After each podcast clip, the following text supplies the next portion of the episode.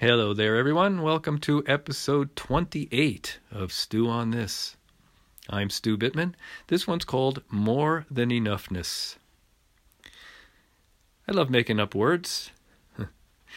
and there's one word in particular that's been alive in me that I've used in previous podcasts and that I wanted to talk about a little more, and that word is enoughness. I want to expand on it, especially now, because right now, Eh, to many of us, it seems like a lot is missing.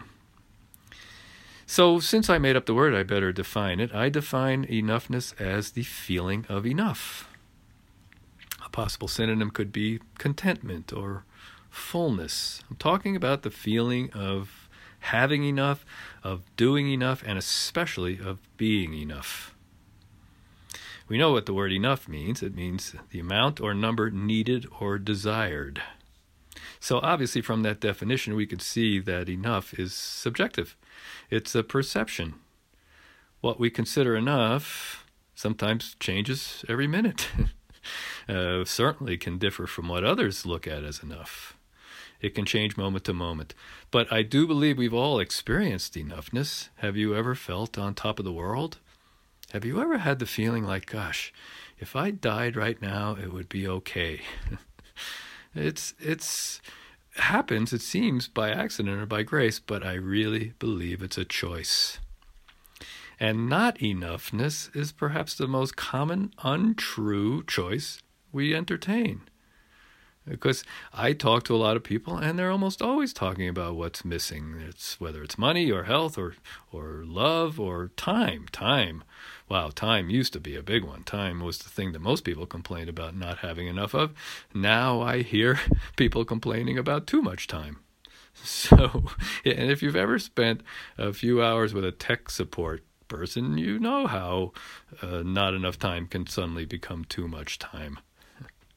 Einstein, in fact, uh, described the theory of relativity to lay people by asking us to visualize 10 seconds sitting on a park bench with our lover and then 10 seconds sitting on a hot stove. Different experience. Anyway, from all this, it's rather obvious that enough has nothing to do with any kind of specific amount or number. It's a state of consciousness. Enoughness isn't so much a condition in life, but an attitude toward life. One of my favorite quotes is from Mike Todd, whose claim to fame was being one of Elizabeth Taylor's many husbands. And Mike Todd once said, I've been broke many times, but I've never been poor. Broke being a temporary condition, and poor being an attitude, poor being a state of consciousness. And if we have created patterns of thinking around not enoughness, around lack, then it's going to be hard for anything to be enough. I've told this story many times, but perhaps you have missed it. I had a goal when I was in chiropractic practice to see 500 people a week. For whatever reason, I came up with that goal. It was important to me. And for weeks and weeks and weeks, I was between 490 and 500. And every week, at the end of the week, I'd come home and not be happy. I'm like, what happened to so and so? Why did they cancel? If they had come in and grabbed a few people in the neighborhood, I would have had my 500, darn them. Apparently, I wasn't thinking at all about the 492 people whose lives were blessed by coming to see me, and I was obviously focused on who wasn't there. So, and then one day, should finish the story. One day I did see 500 and I was thrilled, happy, and excited for about three milliseconds before the thought came Do I hear 600? So if this sounds familiar, it's probably because you and I both live under a brain, and our brains have an incredible ability to focus on what is wrong or what is missing. And that's probably part of our evolution, but I don't think we were designed to focus on what's wrong or missing 100% of the time. And if we're living in our heads, that's probably what we're going to experience because our heads are either wondering what's going to be happening later or regretting what happened before. Or again, they're focused on that one person that didn't come in and cost me my goal. I have determined, and please listen to this, that my head can't, well, maybe it can spell enough, but it certainly doesn't know anything about enough, whereas my heart knows nothing else. so as with many things I talk about, enoughness is a matter of finding our heart. Many of us through this pandemic have kind of been forced to settle more in our hearts, having our normal routines stripped away, or actually our roles in life some, somewhat stripped away. And through what I'm hearing, many of us are rediscovering the enoughness of simple things in life, of gardening, of nature, of, of family, of simply being.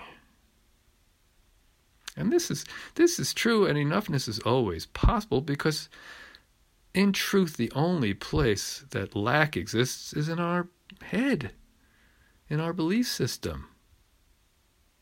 And if your belief system is like mine and includes something like uh, a divine spark in every person or an innate intelligence, then you know what? There really isn't ever any lack. Principle 22 of the 33 chiropractic principles says there's a 100% of innate intelligence in every living thing. Well, if that's true, then where's the lack? it's like there's always this incredibly vast and bottomless ocean of everything we want and need right here and now, right in us and under us and around us and through us love, joy, peace. These are the things that we most want in life, and they are available to us right here and now, right in this ocean. But a lot of times when we're focused on lack, it's like we are fish asking where all the water is. And I have to tell you that there's just as much love and joy and peace available to us right now as there was two months ago. It's right in our heart. The things we value most are all right here in infinite amounts. So the key for me is to stop taking those things for granted, the, to start acknowledging and appreciating the 499 people who come in this week, if you know what I mean. Appreciating and acknowledging what we already have, what we're already doing, what we already are. That last one is the biggest because perhaps the most damaging thought of not enoughness we entertain is that I am not enough.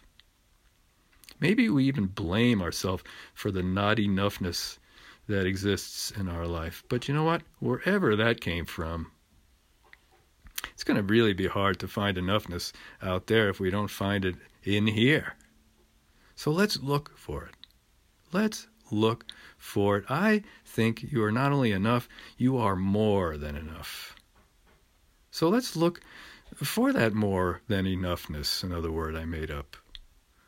Let's include ourselves in all that acknowledging and appreciating, and we'll soon know more of our own enoughness.